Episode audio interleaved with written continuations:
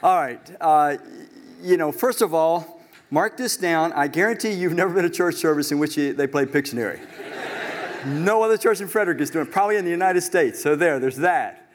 Uh, now, what you're no doubt wondering is what in the world does Pictionary have to do with uh, any sort of game that we might be playing as a lifestyle, as a lifestyle habit? And so, uh, more importantly, you might be wondering, well, how can this be of any value, any interest to me? So, to get your mind going in that direction, let me ask you a couple thoughts. How many of you have ever wished that you could understand people better? Just curious, see your hands? Okay. Let's reverse it. How many of you have ever wished that people could understand you better, know your heart, know your motives? Let's see that one. Okay. And the third one, I'm not going to ask you to raise your hands because I'm going to assume it. I'm going to assume that we all wish that we would be able to connect better with people uh, on a deeper level. So the answer is Pictionary. You're still sitting there. I don't get it, Randy. I don't get it. All right. Think about what Pictionary is it is drawing out the thoughts of others uh, getting people feeling safe and comfortable so that you just you spewed out various thoughts that were on your mind. I'm drawing out your thoughts. You feel safe. You're engaged. You're having fun. But i'm trying to draw you to connect with a topic an issue a concern a thought that i already have.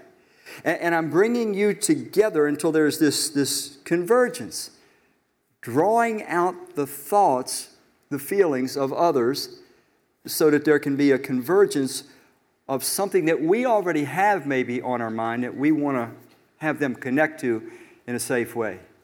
Now, I'm going to assume that some of you are sitting here and you're probably feeling like, well, when it comes to understanding people or making myself understood in general, that's been a problem maybe some of you feel all your life. Uh, maybe you pretty much have given up and you feel like it's just something you can't do. Uh, I am curious how many of you feel like when it comes to understanding other people, making yourself understood, this is an area you just have always felt a little challenged in? Um, can, I, can I see your hands? I am curious about this, just, just to see. Okay, some of you are afraid to admit it. Um, that's okay, but there were a good number of hands. Well, let me give you something to think about that I hope will be encouraging to each and every one of us in this room. I'm going to assume that everyone in here, you have uh, a relationship with someone, or maybe a few people, and your relationship is such that as soon as you receive a text from them, or an email, or maybe hear their voice on the phone, or if you meet them in person, as soon as there's some kind of a communication, you instantly have this feeling uh oh, something's not right, something's wrong. Uh, and, and usually, what we'll do in those cases is we will ask that person, we'll say, hey, come on, what's up? What's going on? What's wrong? How, how, many, how many of you have people like that in your life that, that you can just tell right away? Okay, nearly all of us. Well, how did you do that? Are, are you telepathic? Um, do you have some kind of a mystical power from God? And usually, what ensues is then there's this little dance. You say to them that, uh, "Come on, you seem like something's bothering you? And they say, no, no, no, everything's okay. And you say, yeah, I don't know. I'm just, I'm feeling something. I mean, come on. What's wrong? No, I'm telling you, everything is fine. How many of you know the dance and it goes on and on and finally they say, well, okay, this is probably so silly, but, and then they tell you. How many have gone through that dance with somebody? Well, where did you get this mystical power to know? You just knew that there was something, and you drew it out of them. You drew it out of them. And you drew it out of them because you cared about them and you wanted to help. Well, you've never probably thought about how you do this, but here's the truth. What it is, is that you've been around this person for a sufficient amount of time that you, you have been taking in information and storing it away about their voice tone, the rhythm of their speech, the looks and movement of their eyes, their body language, and, and, a host of other things. You weren't aware that you were taking all this in, but you were. You even know things about the language they use at times and situations. You can kind of read their mood. You have come to know this person so well because of your, your ability, this God given capacity. Your dog can't do this, man. You're, you might have the best dog in the world, but your dog can't do this. No other creature on the planet can do this except human beings because we are made in the image of God. This capacity to draw each other out and connect with each other, uh, hopefully in a positive, healing way. Because when we sometimes draw people out to speak the truth, acknowledge the truth about certain issues that they're uncomfortable about, that's one of the ways that God starts to bring healing into the lives of other people. Listen, most of the healing that God does today is in the realm of our spirit and our soul, and He does it usually through His body, the body of Christ. That's those that have trusted Christ and gathered together, devoted to Him. That means that God wants to help you and I develop this tremendous capacity we have been given by God to draw people out, to help them feel free and safe to come to terms with topics and issues that you may be recognizing and seeing but you want to bring them to see it too, feeling safe in a grace environment where you know they know that you're for them, that you're looking at them through the eyes of a doctor, not through the eyes of a judge. You know what I'm saying? That, when a doctor looks at you know when you and I go in the office, you know, doctor's office, and we have some kind of a malady, some kind of a problem, the doctor never goes, you, ew, good grief, you got to be kidding me, you're disgusting, right? You're going to another doctor. now the doctor looks at us with non judgmental eyes, eyes of grace, he just or she just wants to help. Judge, on the other hand, looks at us with critical eyes and, and wants to condemn us and wants to make us feel worse than we may already feel. So, so this capacity to draw others out and to connect with them with some thought, some topic, some issue that we may already have on our mind that we think is critical for them at this point. This is a God given capacity, and it's one that has tremendous developmental potential no matter who we are. You just prove to yourself you actually can do this because you do it already with certain people. All right, so let's, let's look at this a little more closely. We want to look at it objectively and kind of notice a little more uh, specifically how, how does this thing function uh, how can it be developed and so forth. And, and folks, listen, listen to what I'm telling you today. You're never going to hear a more practical message than this.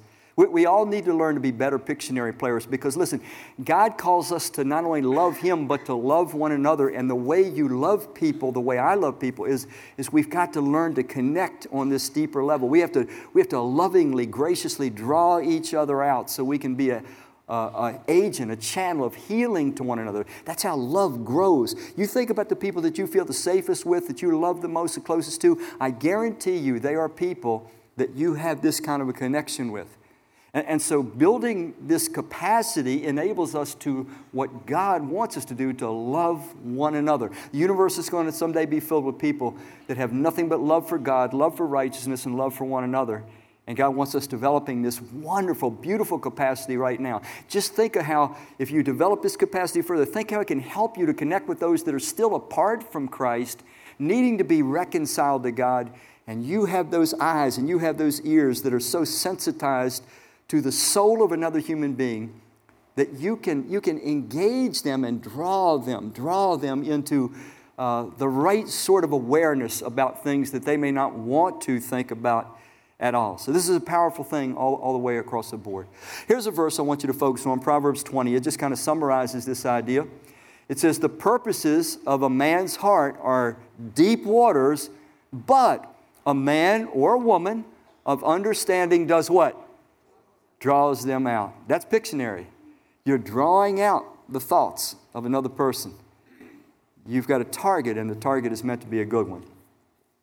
Now, there's a doctor named Katrina Firlik. She's a neurosurgeon in Pittsburgh, and she was the first female to gain residency into the neurosurgeon or neurosurgical department in Pittsburgh.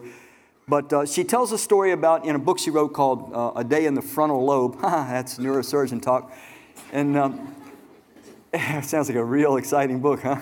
Uh, anyway, she says in the latter part of her residency, she had become so jaded we're seeing the devastation of neurological injury, you know, day after day, just people's lives that were just destroyed because of neurological injury. And so she talks about this one day. She goes in as usual, and there's this 18 uh, year old young man. He's in a wheelchair.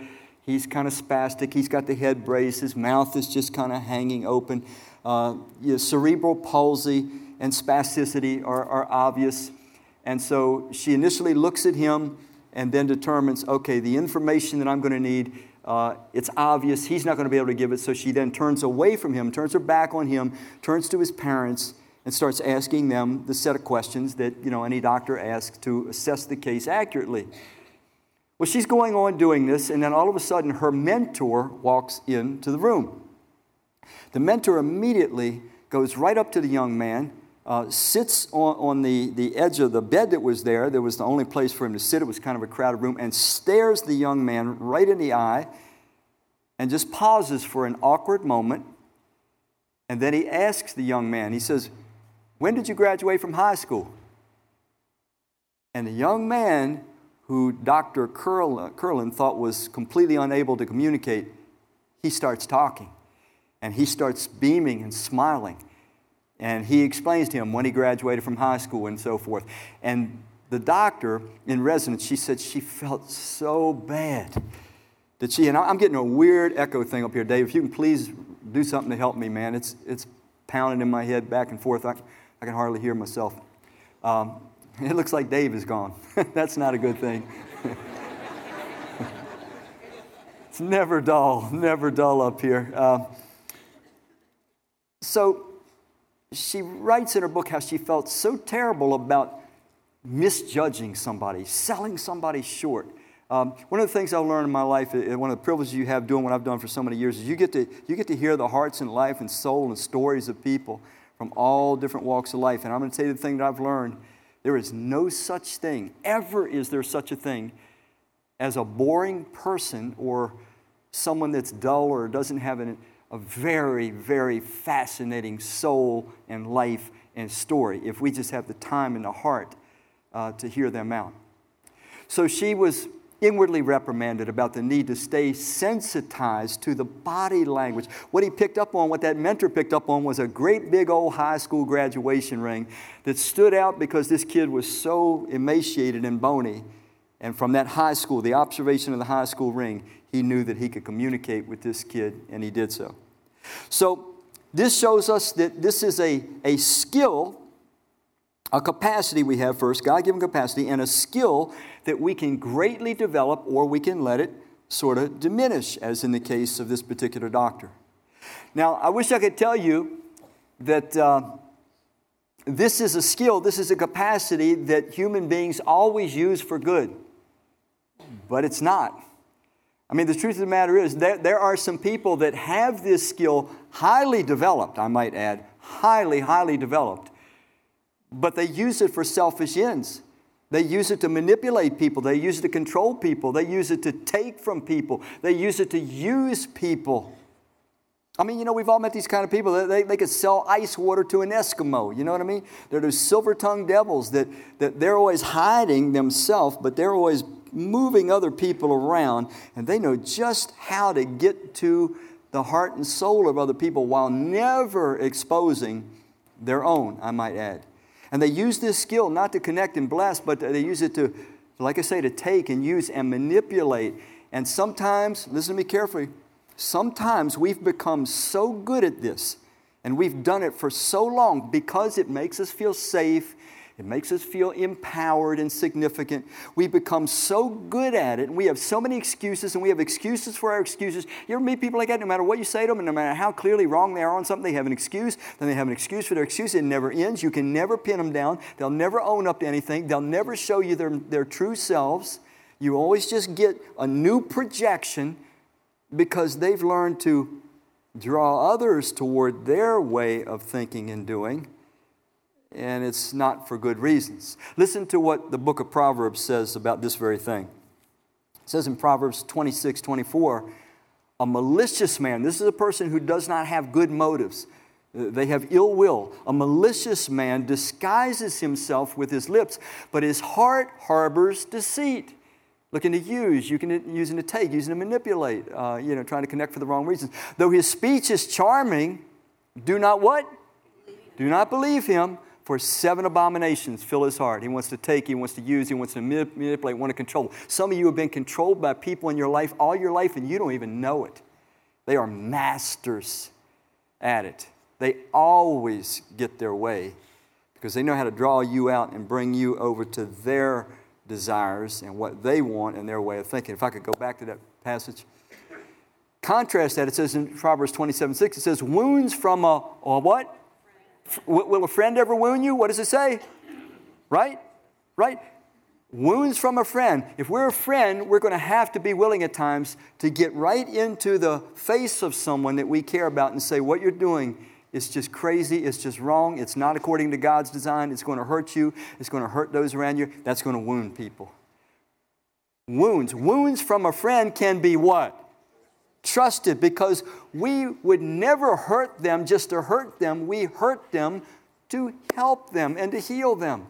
Wounds from a friend can be trusted, but an enemy, an enemy multiplies what?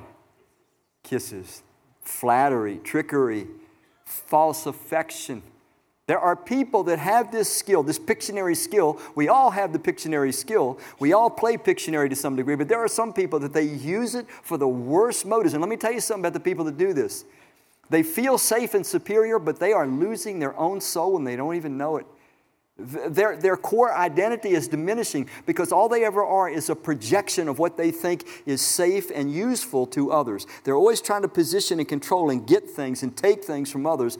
They don't know. They're losing their authentic self. They're completely unaware of it, though it's happening day by day. So, this is the dark side of this, and I want to pause here for a moment because I think we all need to ask ourselves this question because the likelihood is we've never thought of it before ever in our lives.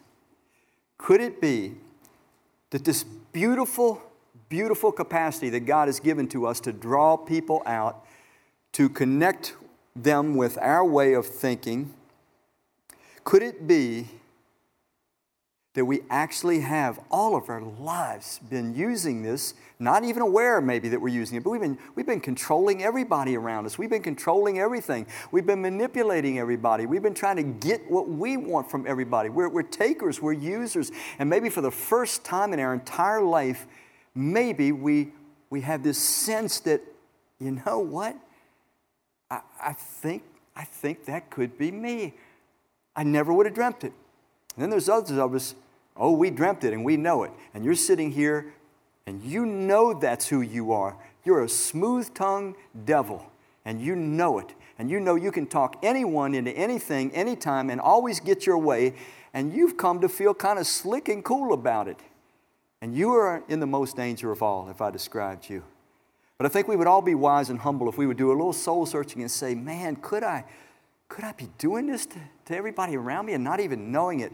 I took it on sometime in my early life as a kind of a way of self preservation or whatever it is, and now I just do it instinctively.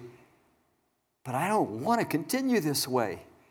I, I, I want to draw people out. I want to develop that skill. I want to connect with people on a deeper level, but I want to do it to bless them and serve them and, and bring them closer to the heart of God and the ways of God and, and watch His blessings spill over into their life. That's, that's the way I want to use this thing. So we have to at least ask ourselves this question. Now, I want to do something a little bit unusual. We've done it before, though. I want to, I want to show you a movie clip. And in this movie clip, it just gives us one little example of how these capacities that God has given us, we can take them and develop them to much, much higher levels. This capacity that you have to draw other people out, connect with them uh, on, a, on a deeper level. Um, you and I have the ability to, to really refine this. And so there's a movie that kind of illustrates this very well.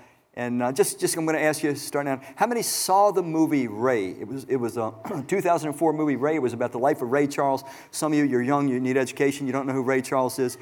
Uh, trust me on this one, look it up on Google. He was a, an, an amazing singer, songwriter. Uh, he was blind and uh, musician. It, it, it, was just amazing, amazing. And Jamie Foxx played the role of Ray, and he, he won the Oscar, the Academy Award for it. It was a, a beautiful, brilliant movie. Not all nice. Ray was not a perfect guy.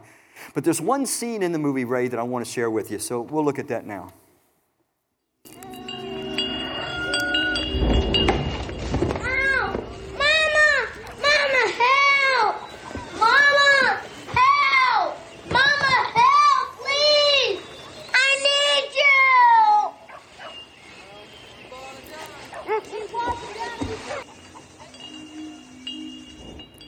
Powerful scene, beautiful movie, and uh, it just shows us how that when we even lose one sense, we discover that other senses can be developed at a much higher capacity.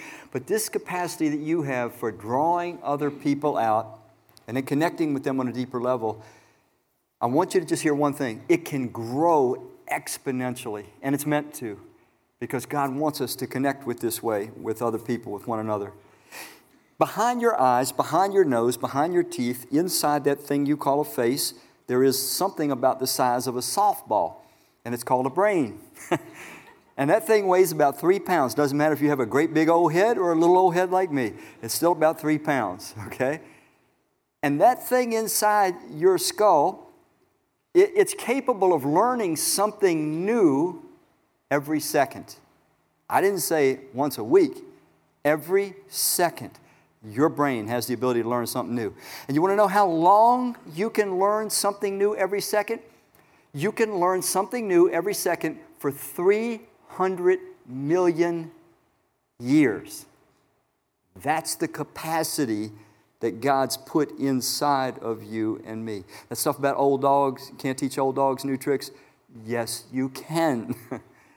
You can learn, man. You can grow. The potential that God has given to each of us, it, it's just shocking. It's, it's almost beyond what we believe because we get sort of sort of lazy. We get sort of believing lies that we just can't do certain things. We can't learn. We can't expand. We'll, we'll never be able to understand other people. We'll never be able to make ourselves understood and all these kinds of things. But it's just not true.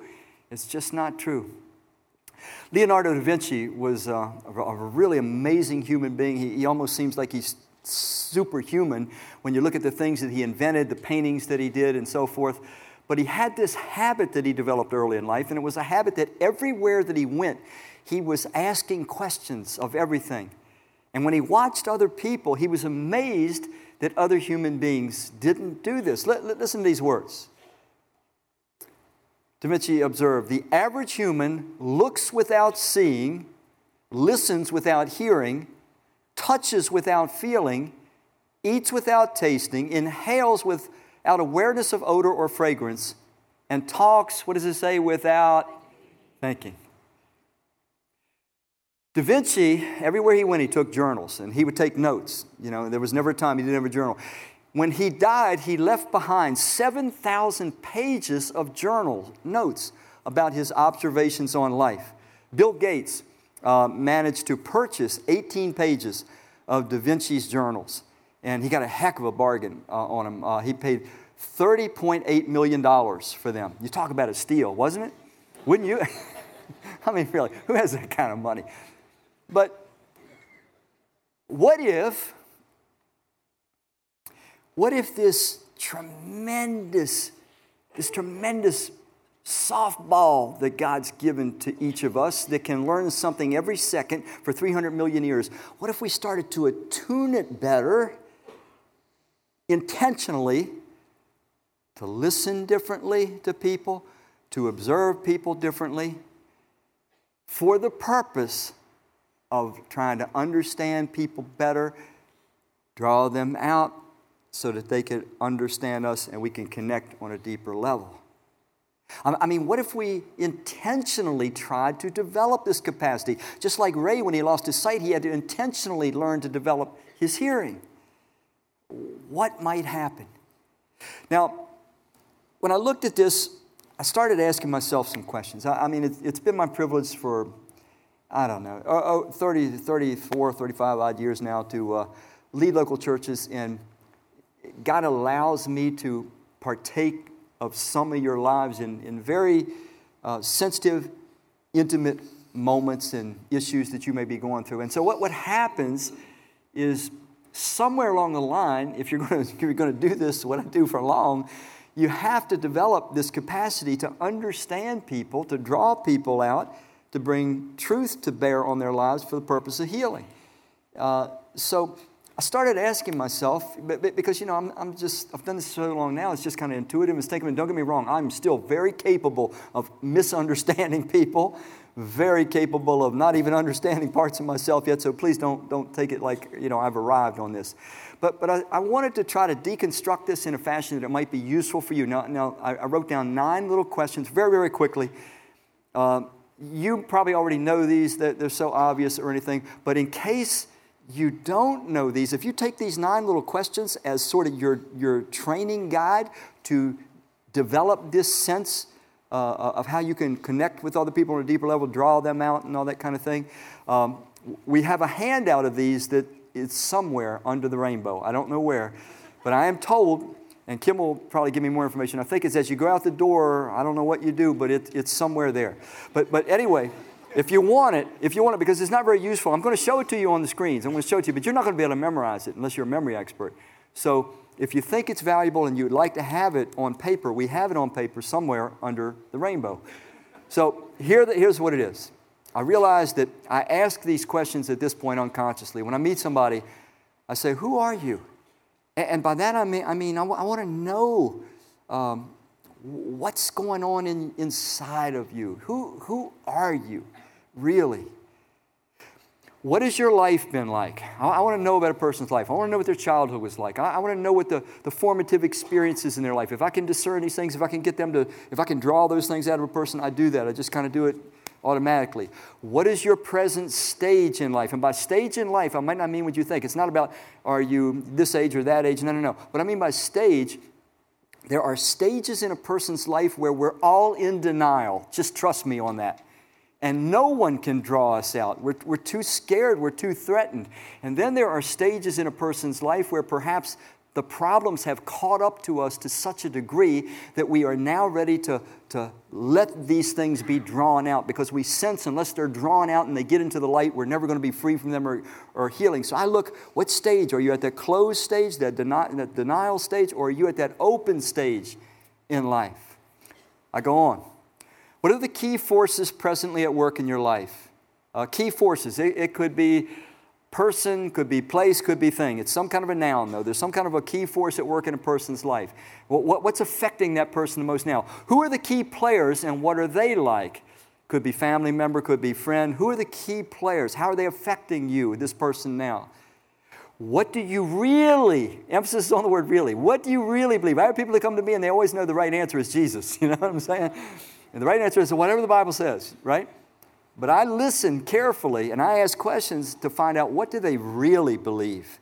Uh, what, what, are, what is their real value system? What is actually motivating them? Okay? I go on. What really matters to you most? That's that values question. What, what do you really care about? Not what do you say you care about, but what do you really care about? What really motivates you? What damage do you carry? We all carry damage. So I, want to I want to listen. I want to talk to a person. I want to find out what, what damage do they carry still? What, what scars do they bear? What pain are they still feeling? And then the last one. And I left this last because to me this is the most important question of all. Uh, I'm going to say something to you and you're not going to believe it and you're going to meet people that are going to deny this, but you just trust me. This is true. You're never going to meet a human being in your life that is not fearful. When we broke trust with God in the Garden of Eden, fear was the first thing. When Adam and Eve heard the voice of God after they broke trust with Him in the garden, they ran because they were afraid. Every human being you will ever meet has a lot of unresolved fear. Now, when we trust Christ again and we let His truth start to sink into our hearts, it keeps freeing us more and more from fear. But, but I always listen for the fear in a person and I try to speak to their fears because I know that's where they hurt. We're all scared. We're mostly what we're scared of. You want to know what it is?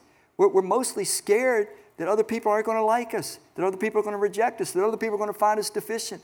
We're, we're mostly scared that nobody's going to want us, nobody's going to love us, nobody's going to desire us just for us, that, that, that we're unattractive and undesirable. We, we fear this most of all.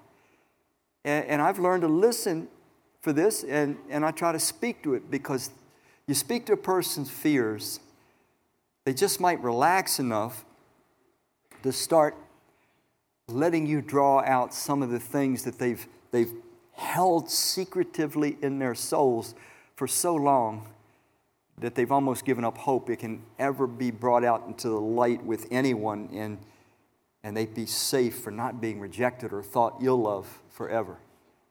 So, okay, nine things. And I, like I say, I, I, just jotted these things down real quick.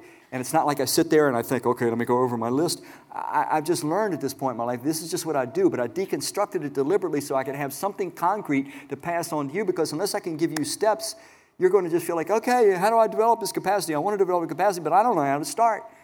Now you know how to start. You take these nine questions and you start to consciously uh, ask these of the people in your circle of influence, and you will, you will develop your capacities to draw others out, make your own thoughts known, and connect with people on a different, on a, on a deeper level for the purpose of serving them, blessing them, giving to them, and being God's channel of healing uh, to them in their lives. All right. Uh, so let's kind of turn the corner. And, and, so now we want to use this thing. We want to leverage it redemptively. And I've hidden or I've hinted at that pretty much through this message. So I'll kind of go fast now. Let me share another Proverbs with you. Proverbs 18 15. It says, The heart of the, discer- the discerning acquires knowledge. People, people that want to connect this way uh, you want to get better at Pictionary, you got to be listening. You must be learning. You, when you get around a person, you need to be always trying to learn. A human being's most beautiful, valuable thing you'll ever get to be around. And you ought to be ears open, eyes open, trying to learn. For the ears of the wise, notice that it's listening. There's a lot of listening skill we can develop. The ears of the wise seek it out. A wise man's heart, my motives, my ultimate intention, my desire to bless somebody for their good, my wise man's heart guides his mouth. We know what to say and when to say it and when not to say it. And his lips promote instruction. We, we speak to a person in a way that we're drawing them out. They want to learn, they want to hear, they, they, they want to get themselves out into the light.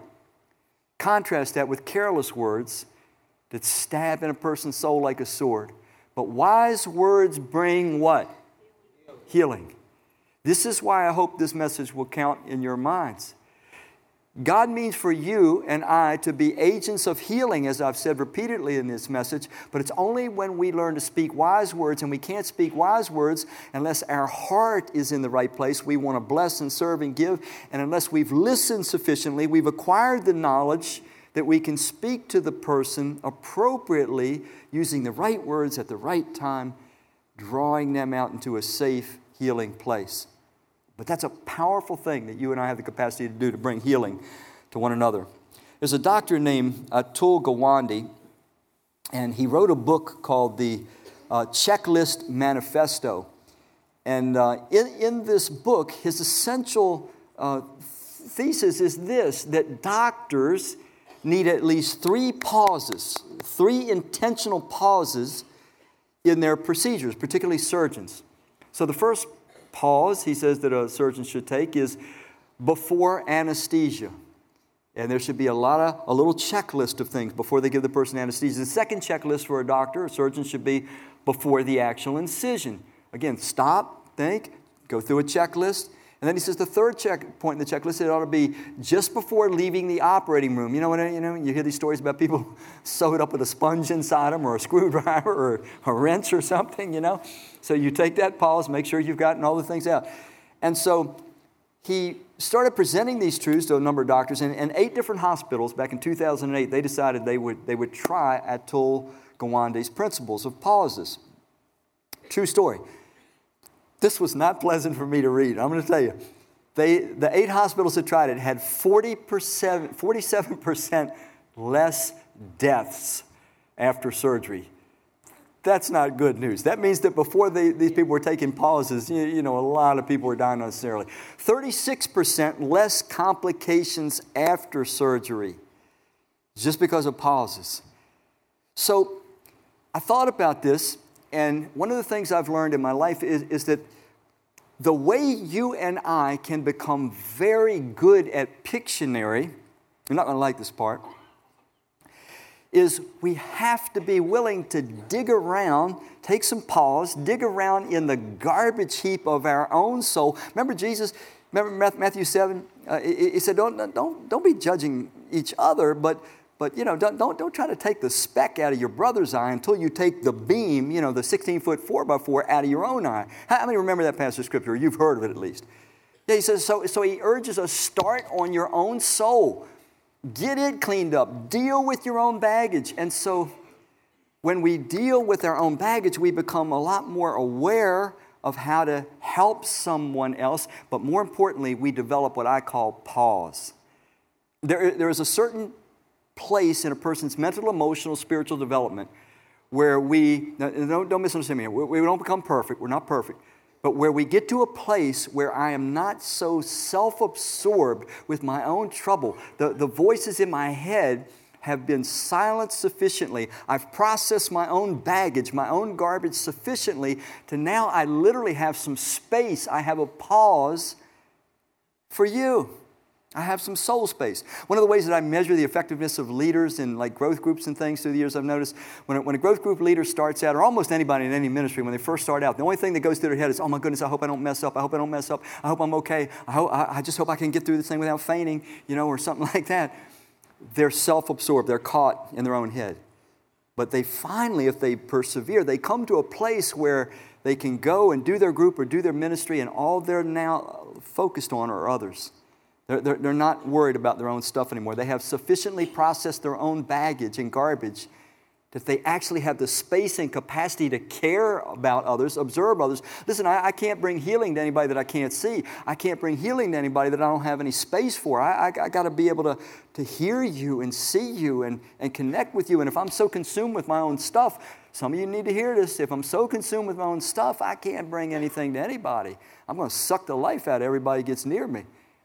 You ever meet those people that as soon as you get right within hearing proximity, they start talking and it never ends until you either run away or they run out of energy.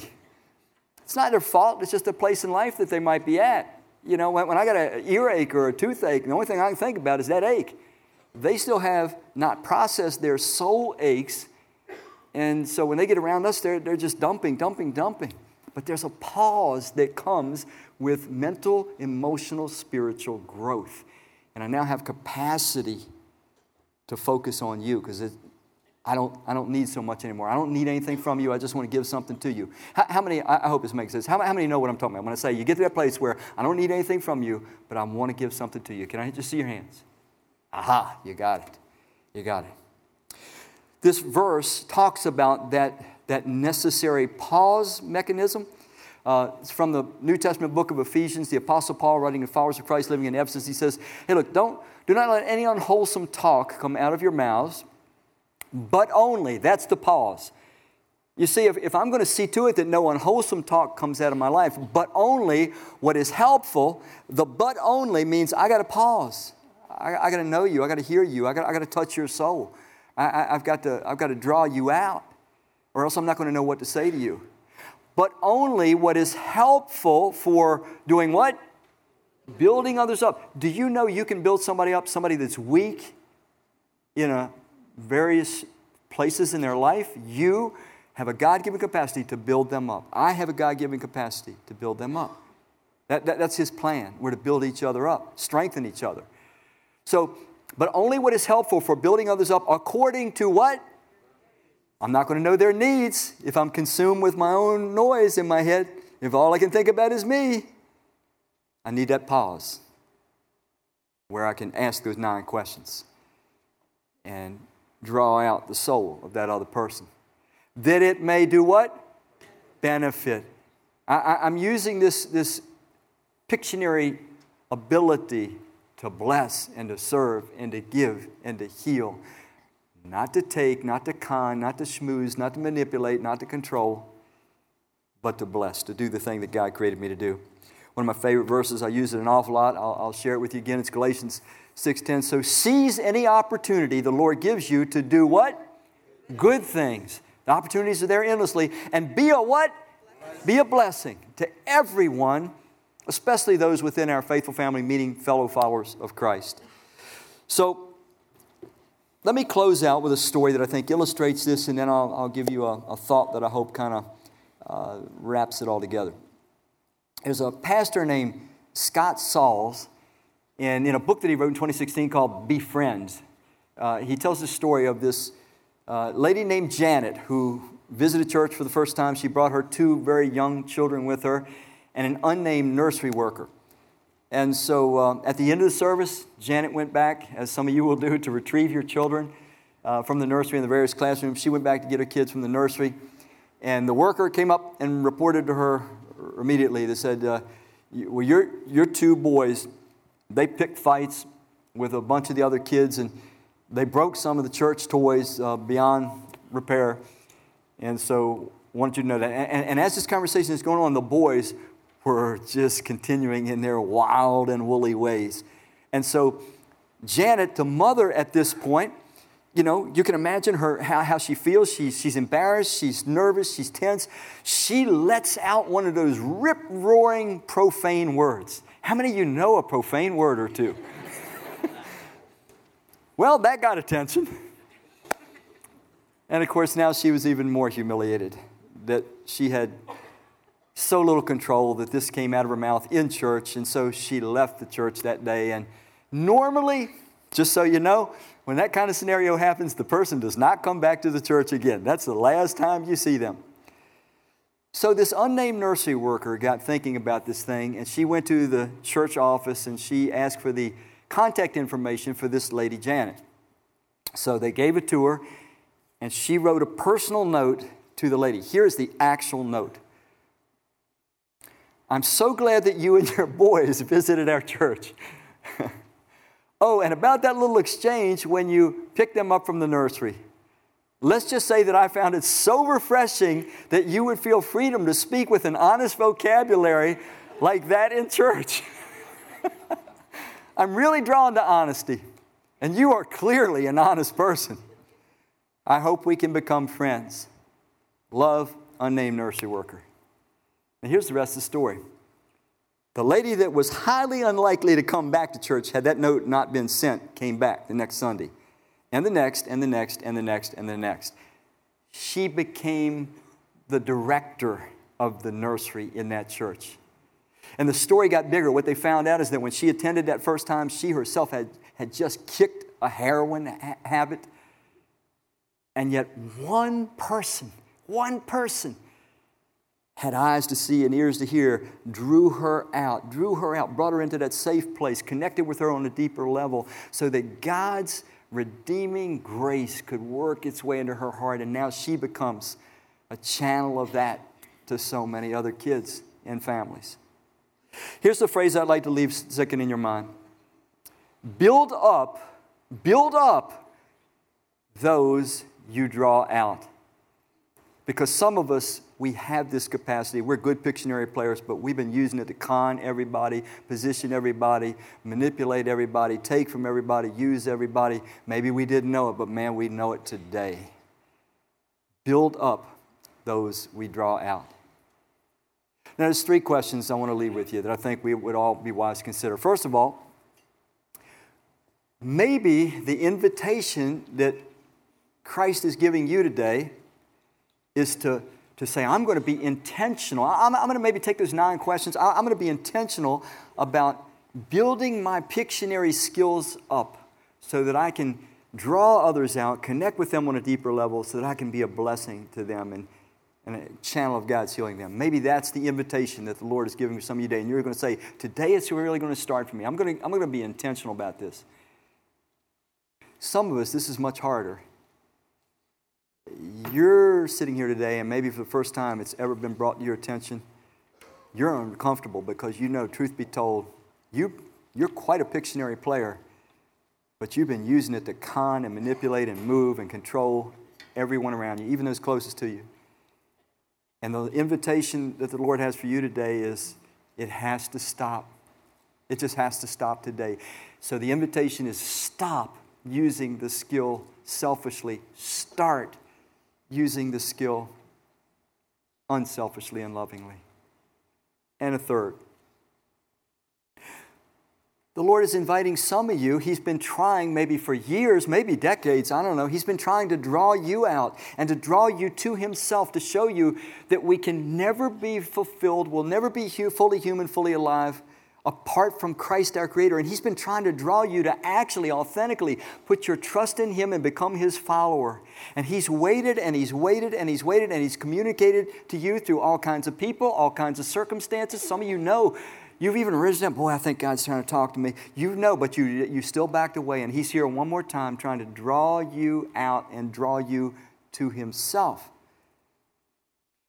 Will you humble yourself and be wise and return to your Creator and say, This is the day that I'm going to put my trust in Christ and become His follower for the rest of my life. I think there's three, three possibilities and invitations from Christ. They, they have some pull probably to all of us on one way or another. So, so let's pray. Father, we want to thank you that you created us in your image. We are beings that are made to connect and to love on the deepest levels, to be agents of strength and comfort and healing to one another. You've given us these amazing capacities. And so we pray now that these capacities we will, we will give back to you, that you might have free use to make us your agents of reconciliation to those that are apart from you and your agents of healing to those that are close to you. We ask this all in Christ's name. Amen.